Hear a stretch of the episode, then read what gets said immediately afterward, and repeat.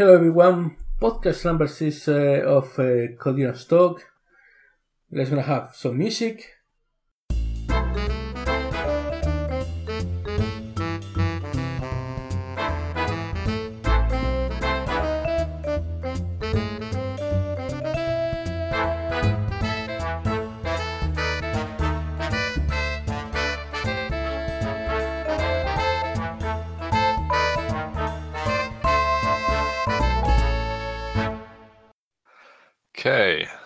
Welcome to the podcast today. We're going to talk about Rust. Um, I'm no expert, so I might be a bit rusty.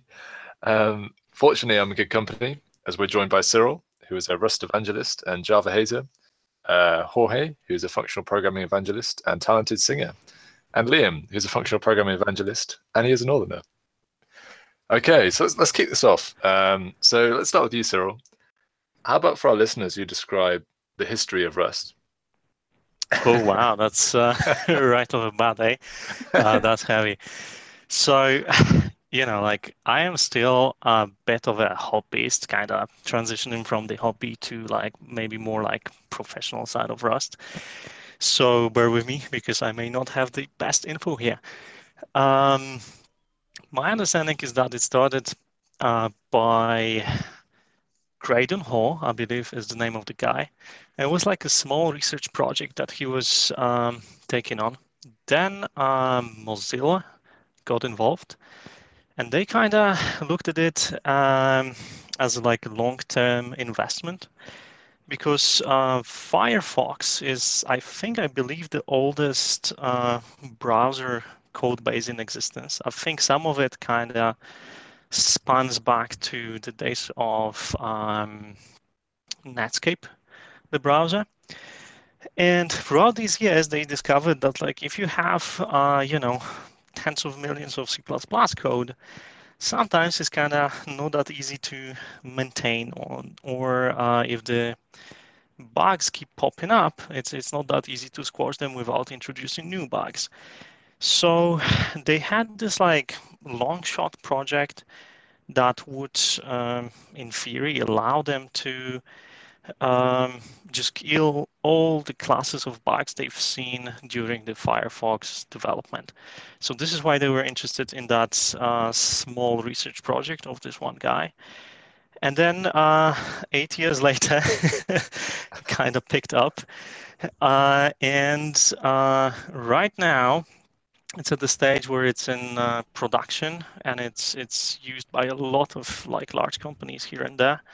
And i think it's it's really picking up steam. I think uh, not, not to you know um, be overly optimistic here but i've heard that uh, the number of packages on cargo which is the uh, rust package manager just has surpassed the number of packages on uh, the Haskell repo. So I think it's on a it's yeah. on the right track. no, no, it's cool. So so um, I want to kind of dive into cargo a bit later on, but um, before we go in any further, uh, do you want to share your experiences with Rust um, and how you kind of got came across Rust? Like this is this is mm-hmm. to everyone. All right. Can... So uh, l- let me talk for a bit then, and uh, I'm gonna give the the mic back. Um, so I tend to read a lot of like um, news on the internet on the internet, and like I kind of read a lot of like weird news, including like the weird part of Twitter. And I think this is how I came to know about Rust. Um, and it just kept popping up and like from from very different you know sites and there were people from ruby community talking about that there were people from javascript talking about that there are people from like c c++ um, embedded systems even uh, talking about that and i was like okay let, let me let me check this out. Um, and that that's kind of that's kind of it i think. Okay. Uh, for me it was um Okay, let's let's gonna go with this one. Uh, I always been interested on system system languages. I uh, one of my first language probably was C, in which I write anything. I did love uh, C++ for uh, for quite a long while, but once I started doing .NET, I kind of left it. Uh, uh, I left system languages on the side.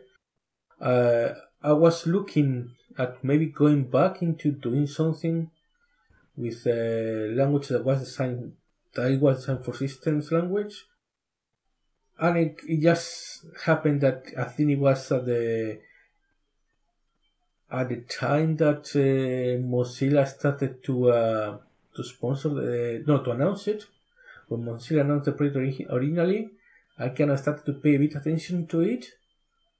Haven't really haven't really done too much, but uh, I've been keeping an eye because it was uh, on one side quite interesting what they were doing. Uh, some of the uh, how do you call some of the features of the language were quite interesting to me and it's just well one day if i get back into doing things uh, a bit lower level than i am at the moment. Rust seems like the better language available at the moment or best language available at the moment. Cool. Liam? Okay, so I have always been interested in languages that have uh, not modern features, because I guess they're not actually really modern, really, in computer science terms, but like advanced language features that uh, sort of uh, take some cognitive load off of me and are placed on the machine, like trying to make the machine do as much as possible, which is how I got into things like Haskell. Um, and from Cyril's evangelism, started to look at Rust and thought, oh, that's that's pretty cool. Uh, but then sort of marked it for another time as I had a head full of functional stuff and didn't want to contaminate it, let's say. Um, and then, oh, wow. Hey, come on. and then uh, the whole like uh, WebAssembly uh, thing exploded. And I was following the Mozilla blogs about that. Um, a woman called Lin Clark, who has some exceptional diagrams on WebAssembly and blog posts. And she also started talking about how you can compile Rust to WebAssembly and how you can have Rust in npm packages, which my daily job is usually Node.js at the moment. Um, so I followed the uh, Rust in npm tutorials, made my own package, and started reading the Rust book from there. I think that's that's mainly it. Also, when Cyril said that uh, all of these features are, are through the type system, that was music to my ears. So I was like, oh, the type system. That's cool. There's a lot of good stuff there. Um, in particular, I think later on we're going to talk about like kind of WebAssembly or WASM, um, as it's called. Um, okay, so let's let's have a look at kind of the slogan that that Rust kind of adopts in the sense that it talks about like hack without fear. Um, and one example of this might be how Rust attempts to kind of prevent, I say prevent, to deal with segmentation faults in the sense that um, you know it's something that you know C, C++, plus you know, something you're going to have to deal with and accept. Whereas Rust goes some way to um, transfer this from like a say like a runtime error to more of a compilation error. Um, and the Rust compiler is awesome, by the way. I'm just putting it out there. but um, but like, do we want to talk a little bit, a little bit about that, about how it can kind of how Rust can help uh, deal with things such as segmentation faults, which would be a a real problem in other lower level languages. Definitely, I mean, part part of the of the reasons uh, was uh, why Rust was created was to try to deal with uh, memory safety and management, which has been always a pain to do it on on C and C++, uh, with the different uh, the having the the new operator on on, C++ and and then having to remember to take things out. Uh, the, you have the resource acquisition as initialization for memory management in C++. It, yes, so many things that can go wrong on C and C++ in terms of uh, of memory and, and pointers that they get uh, they get left behind, uh, things like data races. So there's a quite a quite a lot of issues related to memory management. I think that was one of the major reasons to create uh, Rust. Yes, I can see that. You know, to Rust, I think it's they say that one of their kind of their largest goals was memory safety. Um, and so, what what steps? I mean, maybe without going super low level, what steps does does Rust go in terms of uh, trying to make enable programmers to work with memory in a safe in a safe manner? Yeah, who, who wants to take that? you um, okay, so I, I may uh, provide my, you know, uh, layman interpretation. Um, so the prior to Rust, I've only known about like two really memory models of programming languages that you can have. Maybe it's just me not reading papers from the 70s. Probably it's just that. uh, but I, I've only known of a model where um, either it's C slash C++ slash other languages that you do like full on manual control, where you say it's everything is either on a stack, and then typically compiler tells you like, okay, this goes on the stack, then it pops right back, and it's kind of okay. But if you want to allocate uh, something even slightly bigger, uh, then you need to manually work with the with the heap, like using the new keyword or using malloc or using this type of functions in C and C++. And then you work with this memory, and you need to pass the pointer along to a place where you kind of want to free it in the end. And my understanding is that this was the biggest culprit of the um, memory management issues and uh, be, because you may forget to free it or you, you can like free it too many times even um, this type of stuff o- on the very other side of all of this is um, the c sharp slash java situation where you have a huge uh, vm that kind of does all of this for you so uh, the only thing you do is you create objects but their lifetime is managed by the VM itself. So the VM itself typically employs some type of a garbage collection where it periodically scans through the list of objects and sees which one is alive, which one is not, and for the ones that are not, they try to free the memory up. And Rust was kind of neither of those, and this was very, uh, you know, confusing for me for a bit. Um, because Rust says that like, look, we understand the manual memory management is not easy to do correctly, right? Because you basically need to track lifetime of objects yourself on a piece of paper in the comments or somewhere, but it's definitely not tracked by the compiler. Uh, but on the other hand, you have a set of requirements that are typically involved with building um, real-time systems whether this is like a system for a medical device or a drone or a computer game, right? Uh, where the system needs to react within like a certain time frame, and this this this is concerning like the world clock. It's not concerning the computer clock. Um, if you have a garbage collector, this can be bad for this type of situations.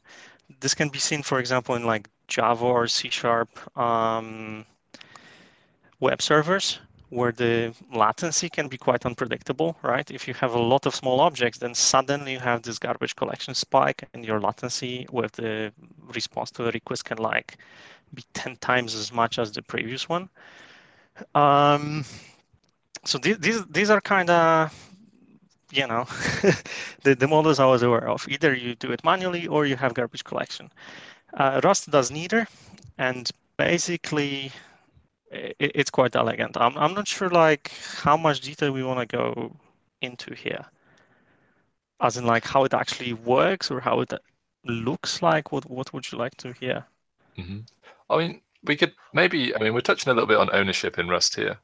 Um, we could give like a high level kind of view of ownership um, in terms of like with a mm-hmm. basic example of say like a function that takes a value and how you know you've got like the the three different types of ownership.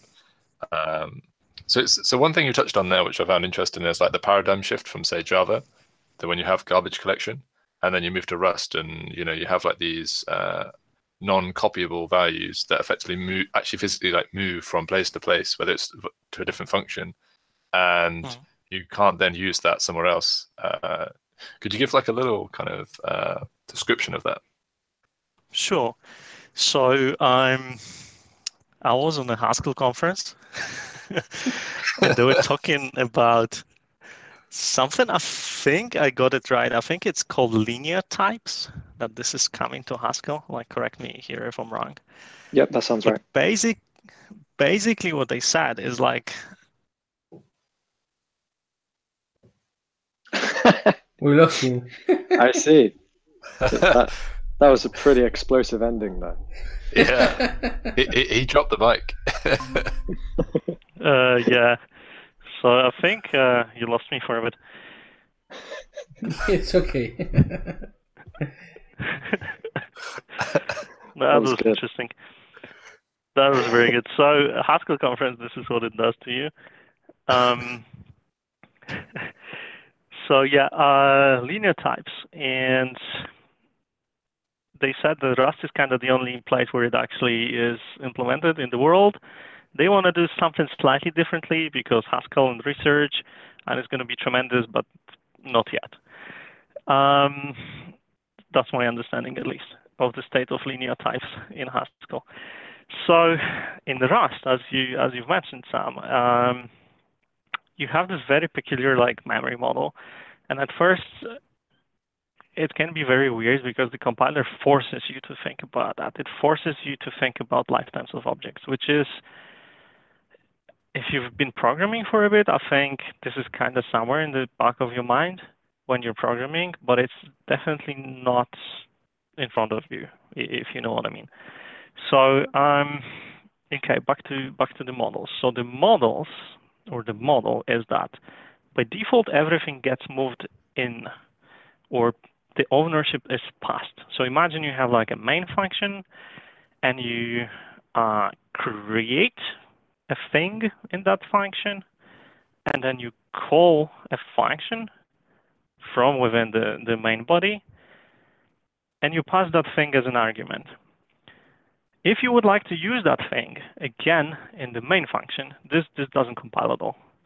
So basically the function you called the with a thing now owns the the thing completely, which means that it can do anything it wants with it, and it will destroy it after it's done.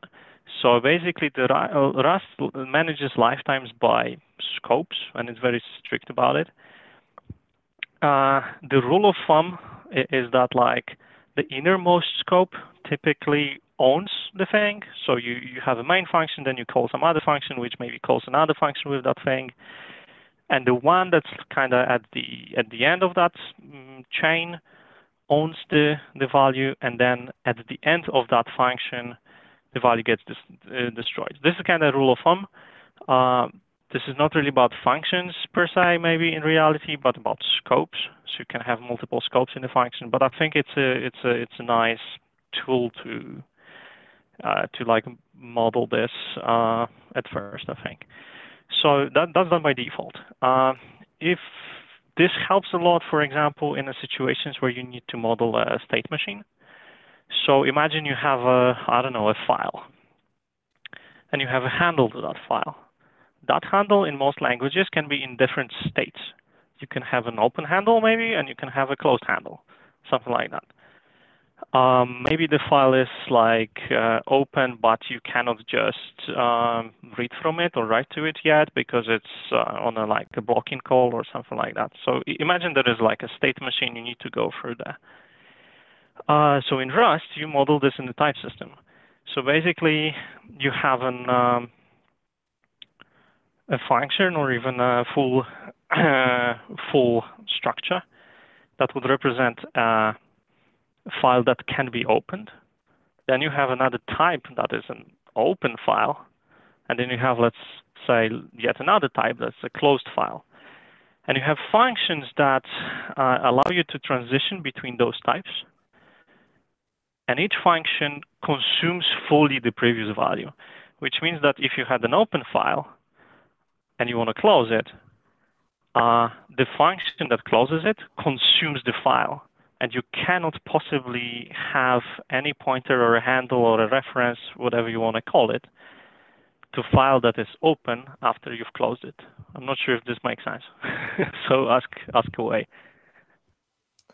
That that, that makes sense. Um, you, maybe talk about how like uh, like the the clone and the copy uh, kind of uh, mm-hmm methods. Well, I, I, shouldn't say methods. I should probably say functions uh, in Rust, um, and how they can be used uh, to to help developers, uh, especially I guess if you come from say Java or C Sharp, where this is kind of hidden away and you don't necessarily have to worry so much about this. Um, mm-hmm. But yeah, maybe maybe just to like give a little. Sure. Yeah, yeah, sure. So um, I guess um, while the move is done by default, for some types, uh, it would be like inconvenient to to do it this way. So, for example, most people are used to having um, integers uh, or, or, numbers uh, in general that work like seamlessly through the function. So you typically don't need to worry about the lifetime of integers in, in, in any language pretty much that, that I know. Um, and this has some historical reasons. One of them being that uh, processors are very good with numbers, and typically numbers fit within like one word of a processor, and copying a number is not really a big deal. Uh, comparing to, for example, copying a string or copying a, an array or a file, right? This is small enough that like uh, you have specialized instructions to, to, to deal with numbers. So Rust kind of follows on through that, you know, and uh, what it has is something called copy trait. Think of traits like an interfaces, but but more for, for, for you know people from the FP side. Uh, these are type classes, basically. Um, so it has a copy trait, and everything that like fulfills or implements the copy trait uh, compiler will copy for you and will emit the copying code for you. So for example, integers implement copy trait. If you have your own type, you can implement uh, copy trait for that type. It's going to be good.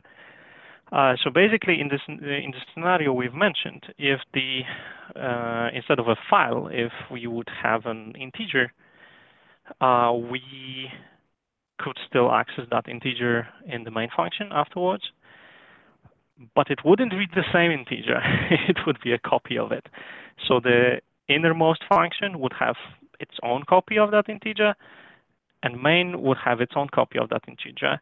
They would be the same in value, uh, but they would probably physically be different values. Of course, it depends on like the optimizer and like how the processor actually wants to uh, go through that.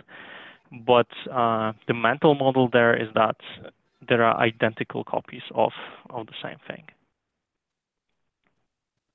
Cool. Makes a lot of sense. One one thing I wanted to pick up on um, was something that you said earlier, Liam, about um, kind of WebAssembly. Um, and maybe just talk through kind of WebAssembly and how it works, but also like, do you think this will be big for Rust? uh, to talk through WebAssembly and how it works, I really have no idea how it actually works. What I understand is, in my limited knowledge, is that it's a small instruction set uh, an assembly language inside the browser that is basically its USP is that it's not something you write specifically, it's a compiled target. So uh, correct me if I'm wrong, Cyril, but uh, Rust compiles to WebAssembly via the um, LLVM, low level virtual machine. So it compiles to that, and then that gets compiled to WASM afterwards.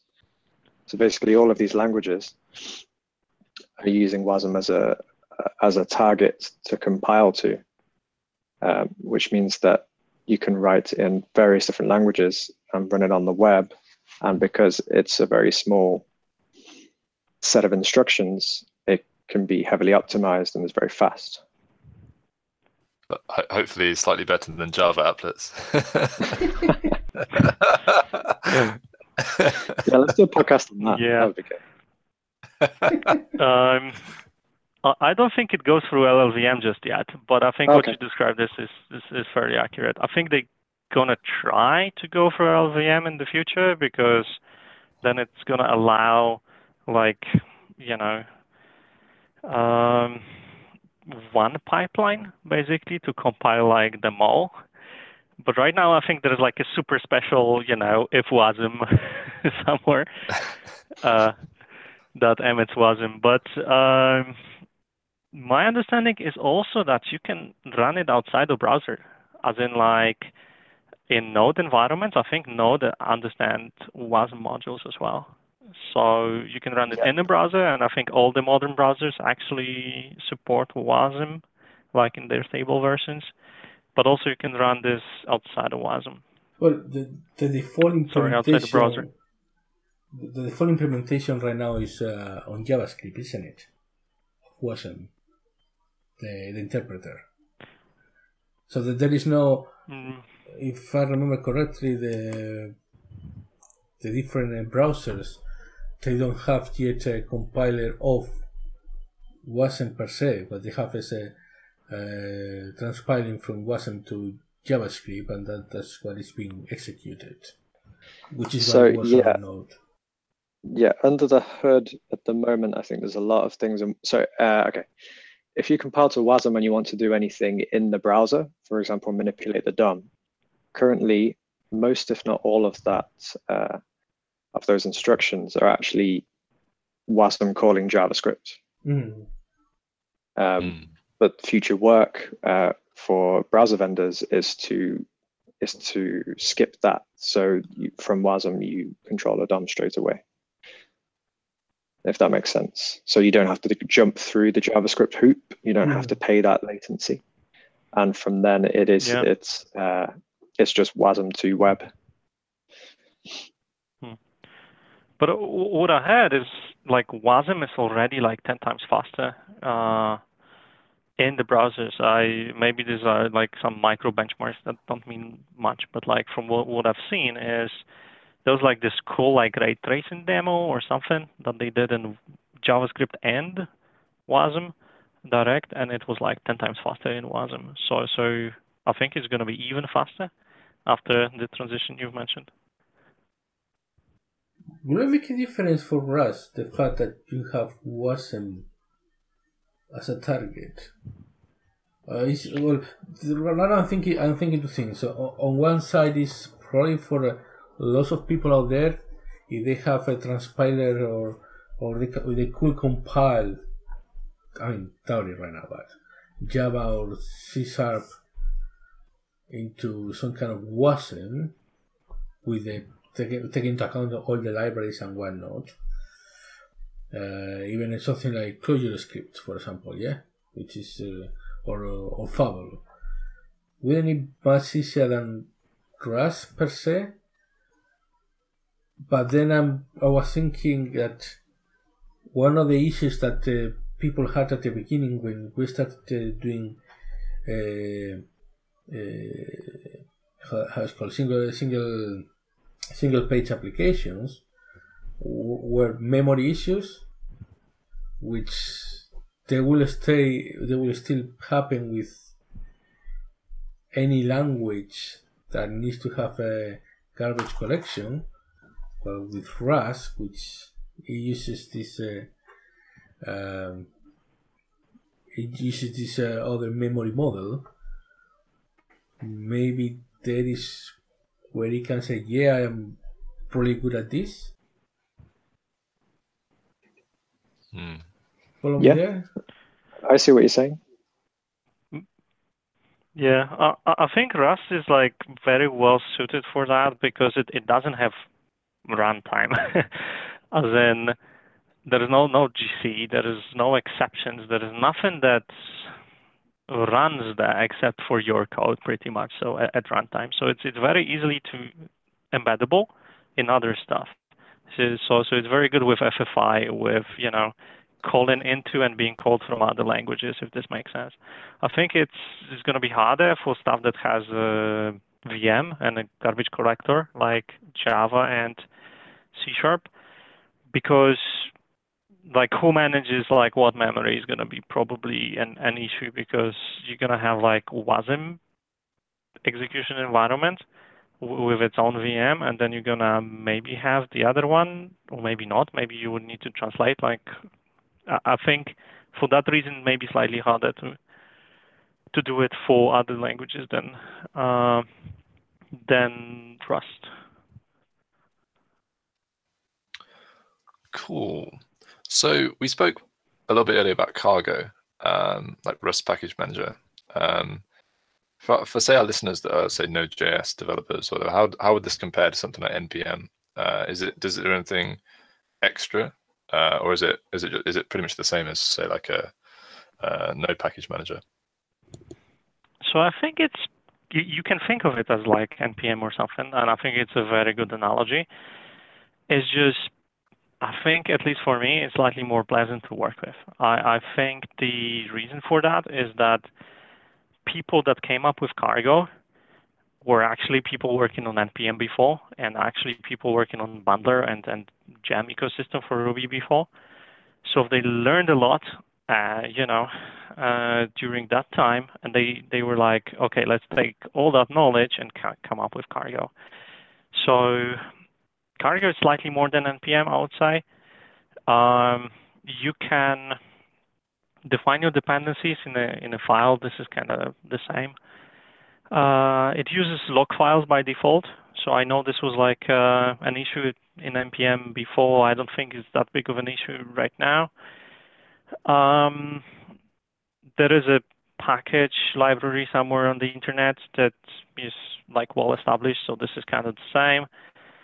Uh, but then it manages your like other parts of the build process as well. I, I don't know npm that well, but f- for me, Cargo where it shines is that like it's the single tool to build your whole project, but also to publish your whole project and also like lint it and do other stuff. So people either from like the Rust core team or from the broader community, they came up with a lot of plugins for Cargo that allow you to do like super crazy stuff with your project basically. And uh, it just works. So yeah. I'm not sure if this is what you wanted to hear about Cargo, but at least that's, No. that's my experience.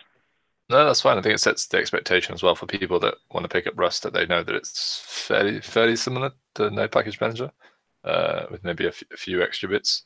Um, Yep. Yeah. I can talk a bit more about that actually. Um, yeah, go, So- yeah, go for it. because I deal with npm quite regularly.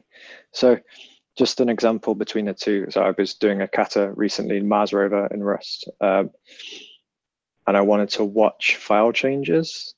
So, I found a cargo crate that you download, and then I had a command available to me, cargo watch, and the uh, the command that I wanted to run when a file changed. That is comparable to in npm land uh, node daemon or nodemon or however you want to say it but uh, Yeah. does the same thing but you sort of have to set it up a little bit yourself. Um, so you would make a, like a little what's called an npm script so you would download nodemon make a script. So it was like skipping that middle bit for you. It's, it was like oh uh, you don't have to write your own script. Just watch uh, as soon as you've downloaded the crate. So I do, I do see what you mean about the sort of improvements on uh, Yeah, on I think it's like UX. lot of like small stuff, and this this has been my experience as well. It's just like it's it's perfectly to doable uh, doable to you know do all this type of stuff with like NuGet or npm or maybe even Maven, uh, but um, in Cargo it just it just works. Uh, As in like the thing you thought of doing typically is a thing in Cargo, and it and it works, right? Yep. Cool. One thing uh, I want to touch on as well is uh, so people might be intrigued, uh, maybe slightly alarmed at how you can return values from, say, a function in Rust. Uh, I, I think you guys know what I mean. Uh, uh, so does, does anybody want to take that one in terms of how it might differ from, say, someone who's used to, say, Java or C Sharp?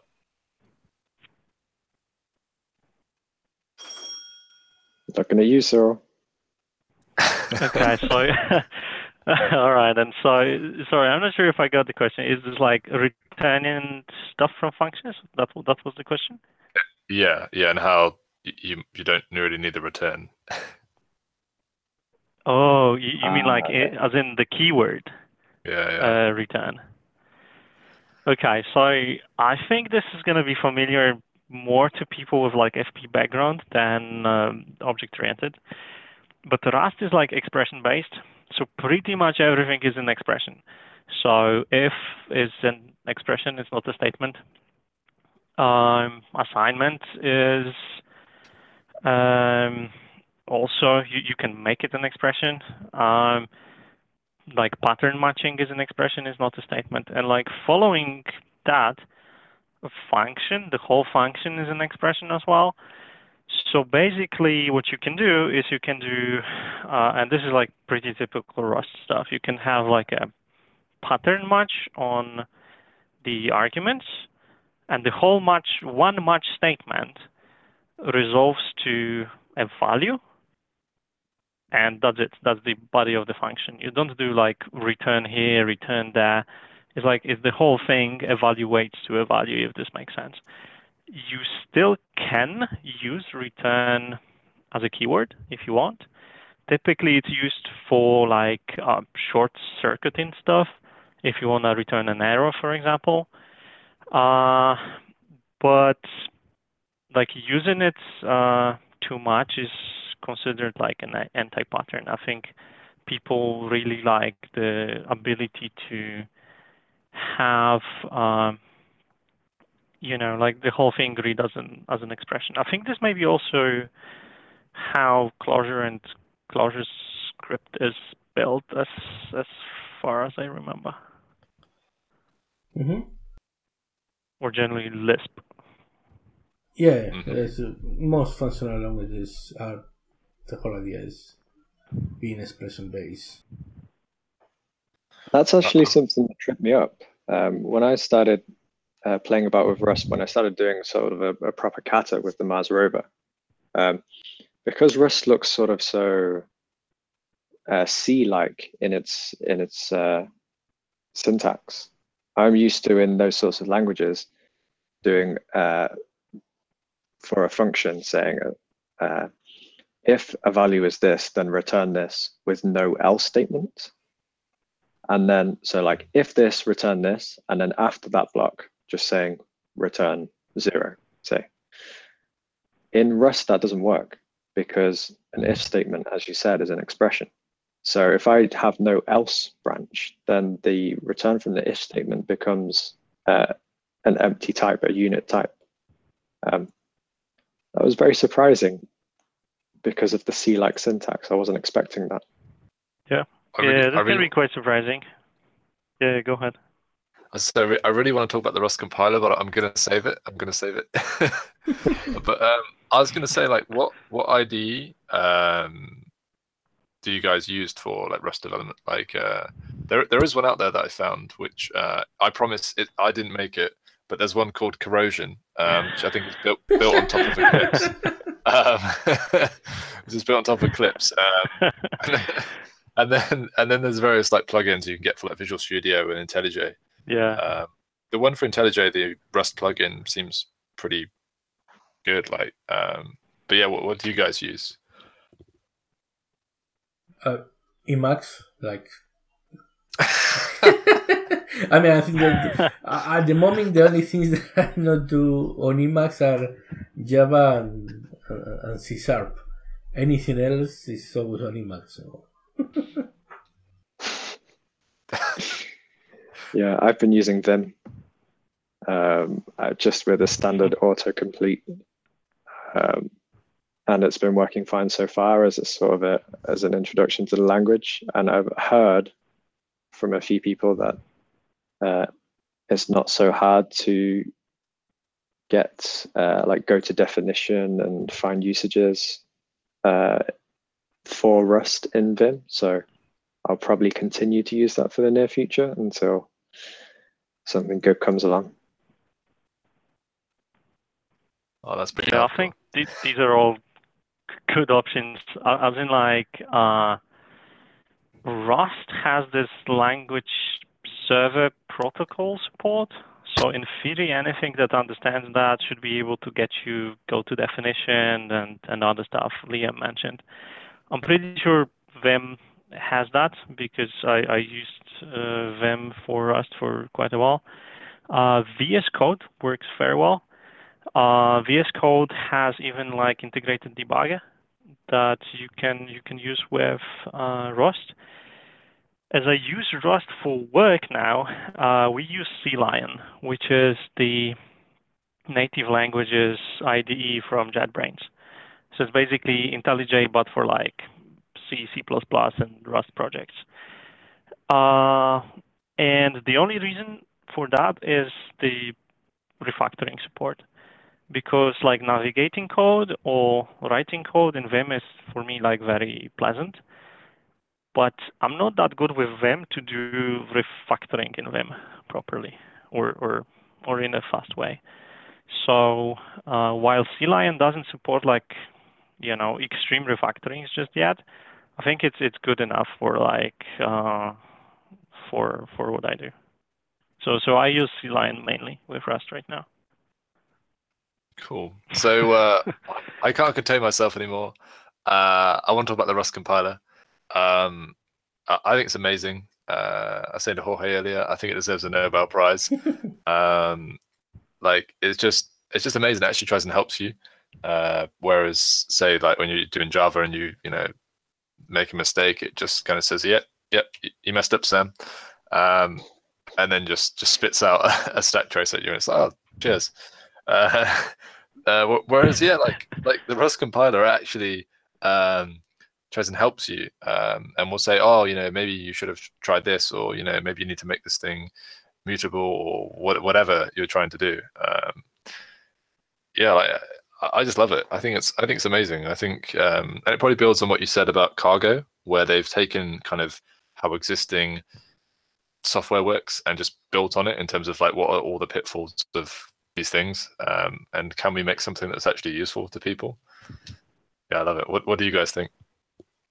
Well i, I have to say that uh, th- there have been a couple of uh, lately or lately the last few years a couple of uh, languages that have some have some some kind of uh, uh, how do you call it? Ah damn it. Uh, they, they have some some kind of uh, love for the developer. Uh, one of them is Elm, the other one is uh, is Rust. Both of them have really good, uh, really good uh, error messages. They give you information about what is going on with your code. Probably the I, I believe that the cargo, uh, sorry, the Rust compiler is is far more. Uh, I was going to say obnoxious, but it's not really. Uh, it, it, it just doesn't allow you to compile whatever you want, but on top of that, it gives you a lot of uh, help trying to understand why it's not allowing you to compile, which is it, is quite great. One of the one of the things I mentioned before, I love Clojure as a as a language but the error messages from Clojure are just most of them are waste. It's a it's a massive stack trace from Java from the JVM that does have no meaning whatsoever. They are working on it right now, so hopefully will be one part of 1.10 will have a better error messaging. But yeah, the, the, the way that uh, the Rust compiler works, it just doesn't allow you to. It's gonna force you to write code perfectly. In terms yeah, I agree. I agree. It, that's the thing as well is it, it kind of pushes it from like say like a runtime something you might find out at runtime to a compilation error, and it's like no no I'm not compiling that for you. You know you you better write it properly. You know, and that's quite cool to have that kind of feedback from the compiler, um, as opposed to something that I guess traditionally you would get at runtime when it's like oh didn't think about that. You know, so I think that's really cool. It's definitely cool. It's uh it's strange. It's a bit of a mental switch where you're used to the compiler being quite silent. When it suddenly becomes quite noisy, uh, you have to change your mindset from ah damn the compiler stop stop getting in my way to oh no you're you're genuinely trying to help me um, i don't know about you but i think it's one of the first uh, place first languages where i've seen the compiler spit out your code and a and like a pointer to a specific place in your code, not just a line number and a, and a column number, but literally in the error output, here is the code that you wrote, and there's a pointer to this bit, and it says here. We think this is wrong. Maybe it should be this. That yeah, is really helpful. Yeah. Yeah, it doesn't assume that you know yeah. you're expert in line numbers and counting characters. You know, and you can do it in like sub-second. You know, it just does it for you. No, I, I agree. Yeah, and what I really like love about that is it, it comes from this like I guess very sincere place in in the Rust community, as in they they just like love helping people, and I think this is this is why the, the compiler looks like that and the tools like look like that. I think Stack Overflow survey, Rust is like for the third year in a row the most loved language, and I think this is this is kind of connected to that as well, because the community is like so welcoming to both like newcomers and like very um, expert people. They have like mix of people from academia and from uh, you know, very engineering backgrounds. They have people coming from JavaScript side. They have people coming from um, Idris, right, as well. So I think like on its own, it's very good, but I think it's it's a part of a bigger picture that uh, kind of like very interesting or extraordinary for me. That the whole community feels like that. Like you interact with the community in a, in that way. That like everyone is super helpful. And from that, they have all these um, things in place that help build better tools around that. So, uh, talking about Rust compiler, if you don't understand the message that is coming from the Rust compiler, uh, the Rust core team says it's a bug. Basically, you're you just file an issue uh, on GitHub saying that like uh, I don't understand like this output and it's treated like extremely seriously and they're like okay what can we do? Do we need to have like a special case for this or whatever right? So I, am I'm, I'm really impressed by that in in particular. It's cool. Sounds like the community is quite quite good with with rust you know um, i guess that that helps from someone taking up the language because at least then you have like that support network uh, as opposed to just trying to learn something and then you know not getting a response on if you ask a question or something like that or um, but to be honest though the, the docs and some of the content out there for rust is quite good anyway. Um, from what i've found i don't know about what, what you guys have found. But yeah. Is is there any other any anything else you want to talk about with with rust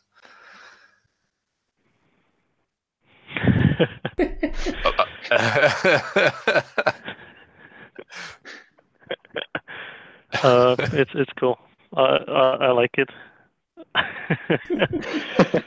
I think it's the the future. We know we know you're not kidding as well. It's no, definitely the uh, best as in comparison. like, I'm pretty typically pretty like you know, not that optimistic about technology. um, but Rust kind of stands out a bit, as in it's the first language for me in a, in a, in in a while. I'm kind of excited about, as in it's something fresh, but it's not fresh for the sake of freshness. It's it's it's very practical type of fresh, right? It's um it's something that like speeds you up, but also doesn't allow you to do things that you're gonna regret. This is this is kind of uh, my summary. Uh, I think previously you've mentioned this uh, tagline for Rust, uh, like hack without fear. Th- there is another one uh, that I love as well, which is fast, reliable, productive, pick free. Uh, and this kind of, I think, sums it up very well. Um, previously, the focus was on just building the ecosystem, building the tools. This year, I think uh, the focus, like the official motto of the year for the for the core team, is uh, to focus on productivity. So focus on all these like weird edge cases, or focus on more tooling, focus on IDE support, stuff like this. And each year, our development has like a primary focus like that with a roadmap, which which I think is exciting. That's cool. I think it's a nice way to, to summarize the podcast. Rust is fresh, but a good kind of fresh. That sounds like an oxymoron. you and your pants. hey, Nice. blame Cyril. No worries. Okay, That's cool. that will be all then. Yeah, that's- yeah, I think so. I mean, Cyril's not done. He's he's going to talk about Rust for, for years and years, but you know, and right, rightly so. From what I've seen, like, it, it, it is it is tremendous. It is. Agreed. Okay, well, thank you everyone. Thank you to our listeners for being here, and we will see you next time. Thank you. Thank Yeah, thank you. It's, it's been a pleasure. See ya. Bye bye.